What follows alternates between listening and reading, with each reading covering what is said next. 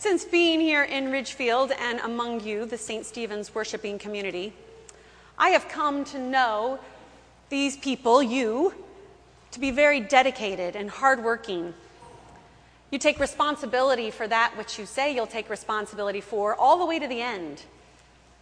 And you know how to figure things out and to make things work. And that is a beautiful thing. I have relied on you all a lot for us to be the church together. There is a shadow side to this, however, and that is that it makes it hard for people to receive.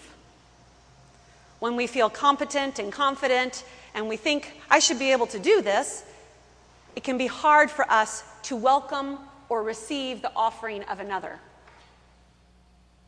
I've experienced this in a handful of times when I have helped someone out taken their kid for an overnight or something like that. And people have said, Oh my, I owe you. And I think, Are we keeping score? You owe me? Uh oh. Does that mean all the times I ask you to pick up my kid and drop them off, like there was a tally mark or something for that? And now, for, finally, I've paid that off because I'm taking your kid for an overnight at a time when you really need it. So now you owe me? Oh dear. I hope we're not keeping score. I'm a very indebted person if we're keeping score. I don't think these folks, and I really could count them on one hand, who've said to me, I owe you. I don't think they really mean that they owe me or that we're keeping score. I think what they're trying to say is, I could never repay you for the convenience, the help that you're giving me now in picking my kid up or dropping them off or keeping them for an overnight. I think that's what they're trying to say. But sometimes we don't know how to convey our gratitude, and it comes out sounding all wrong. Paul is talking about that in his letter to the Romans this morning when he says, Owe no one anything except love. Now, to our very trained, responsible ears, we might hear this and say, okay, you know what? I need to keep my ledger balanced. So every time I do rely on someone, I'll make sure to return them with a plate of cookies, or I'll make sure to write the thank you note two days afterward, or I'll make sure to make them a meal the next time because they made me a meal this time. I better keep it balanced because all I can know people is love. That isn't what Paul is saying. When Paul says, owe no one anything except love, what he's saying is, that is all you owe. All you owe is love. There is no other ledger. There is no other scorecard that keeps track of all this stuff. All you owe and all you will ever owe, and you will owe it, is love for one another. We owe it to one another, and we owe it to God. This is what Paul's saying when he talks about the fulfillment of the law is to love one another. It's what Jesus said, the summary of the law. Love the Lord your God with all your heart, soul, mind, and strength, and love your neighbor as yourself. Everything is summed up in that. Your job, all we owe to one another, all we owe to God is love. And yet it's hard for us to believe. Maybe sometimes it's hard for us to believe because loving is hard to do. And we'd rather, I don't know, write a check or something something a little bit easier than love. You may or may not know that the Episcopal Church has a service for private confession. It's called the Sacrament of Reconciliation. People who grow up in, grew up in the Roman Catholic tradition would know something about this as well. And at the conclusion of that sacrament, when the priest pronounces forgiveness to the person who has come forward to ask for it, which has already been promised, but now they get to hear it specifically to them that Jesus, you are forgiven in Christ. They get to hear that. And then sometimes the priest will give the person something to do in order to get the hang of owing only love. Penance is what it's called sometimes. Something that they can do so they can get the hang of it. How is it that I live only owing love? Only love. It is such a hard thing. And when we're overwhelmed by the goodness that we've been given, we often think we can never repay it. And that is true. But we do owe on it. And what we owe is love love of God and love of neighbor as ourselves. Perhaps one of the challenges in this teaching from Paul in his letter to the Romans is to love our neighbors as ourselves. And maybe we're not very good at that part, loving ourselves. Because we know of all the things we should have done, could have done, didn't do, want to do. And so we are hard on ourselves. It is impossible to love others more than we love ourselves. We can only give the love that we know that we have. And so Paul calls us to attention and he says, Love your neighbor as yourself. Now, Paul had no problem with loving himself.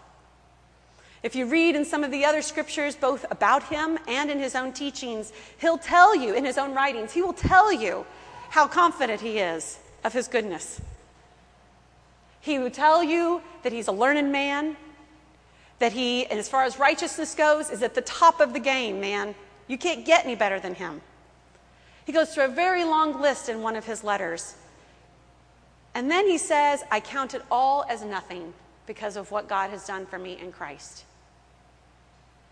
The transformation that took place in him as he came to know God's love for him in Christ is that other people were that great too, that other people were that valuable.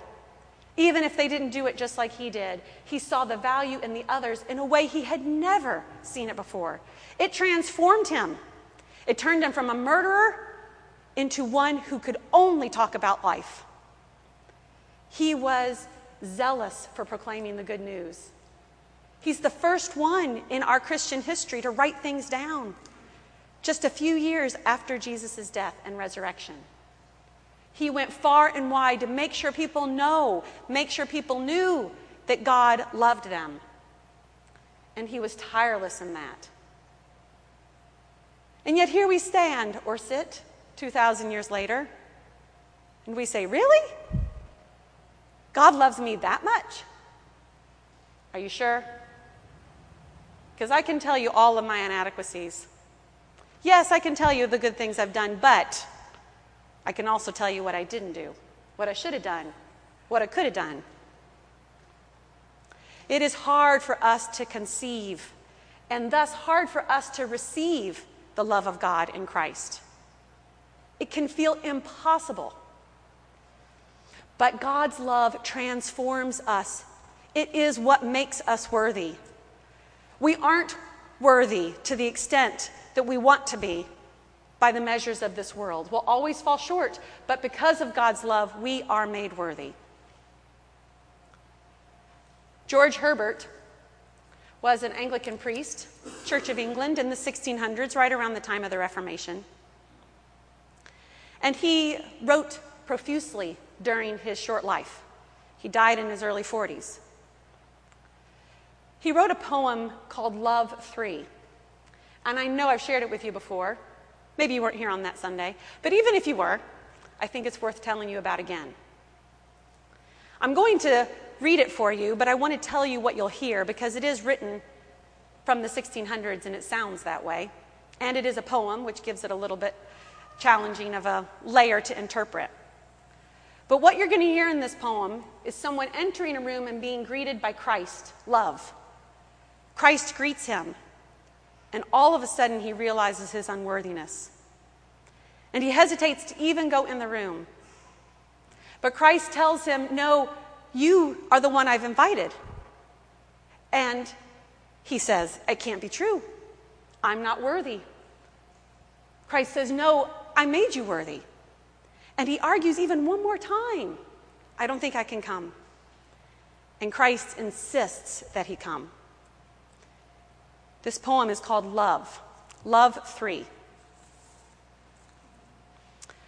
Love bade me welcome Yet my soul drew back, guilty of dust and sin. But quick eyed love, observing me grow slack from my first entrance in, drew nearer to me, sweetly questioning if I lacked anything. A guest, I answered, worthy to be here. Love said, You shall be he. I, the unkind, ungrateful, ah, oh, my dear, I cannot look on thee. Love took my hand and smiling did reply, Who made the eyes but I? Truth, Lord, but I have marred them. Let my shame go where it doth deserve.